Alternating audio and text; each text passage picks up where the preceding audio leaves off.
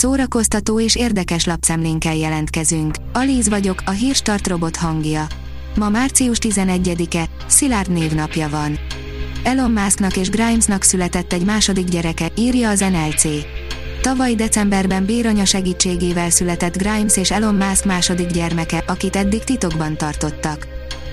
A Noise írja, utcalányok kapták el Korea legkegyetlenebb sorozatgyilkosát. Egyre népszerűbb műfaj a True Crime, és a Netflixen rengeteg cím közül választhatunk ebben a kategóriában. Nehéz dönteni közülük, mert a True Crime trükkös, könnyűnek tűnhet, de nehéz igazán jól csinálni. Világhírű lett Ötvös Károly, aki a Tisza Eszlári perben védte a megvádolt zsidókat, írja a könyves magazin. 180 éve, 1842. március 11-én született Ötvös Károly ügyvéd, író, újságíró, politikus, a hírhet Tisza Eszlári pervédője, akit egy egész ország hívott Vajdának, bölcsessége, jogi felkészültsége, segítőkészsége okán. Az MTV a sajtóarchívumának portréjával emlékezünk rá. Az in.hu írja, újabb jó barátok szereplő vallotta be, hogy egyáltalán nem emlékszik a fogatásokra. A népszerű szitkom sorozatból a világon mindenki képes felidézni legalább egy jelenetet, de biztosan többen vannak olyanok, akik többször is újra nézték a teljes szériát. A legjobb sorozatok, amiket most nézhetsz az HBO Maxon magyarul, írja a Mafab.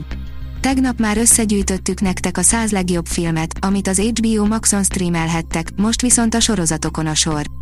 Íme, 75 remek széria, amit magyarul nézhetsz.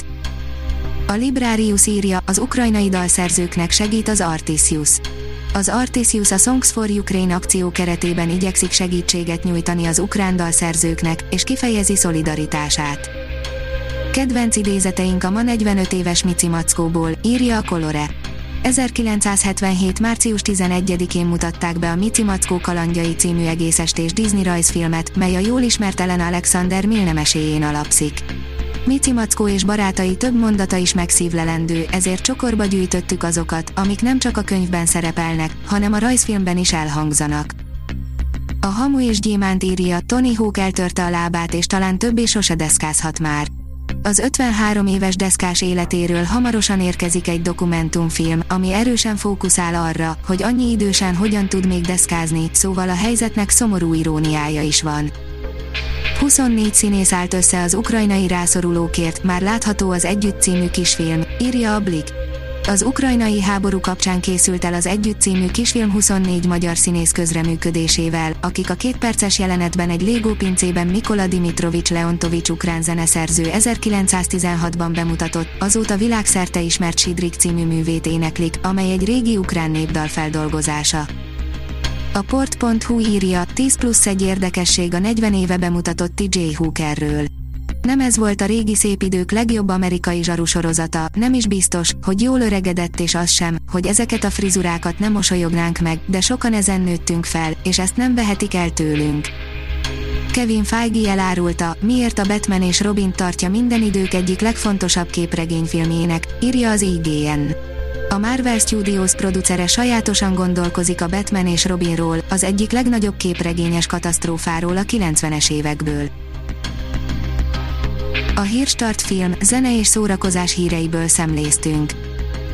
Ha még több hírt szeretne hallani, kérjük, látogassa meg a podcast.hírstart.hu oldalunkat, vagy keressen minket a Spotify csatornánkon. Az elhangzott hírek teljes terjedelemben elérhetőek weboldalunkon is. Ha weboldalunkon hallgat minket, az egyel korábbi adás lejátszása automatikusan elindul. Beállíthatja, hogy az összes korábbi adás, vagy csak az aktuális tematika hírei következzenek. Köszönjük, hogy minket hallgatott!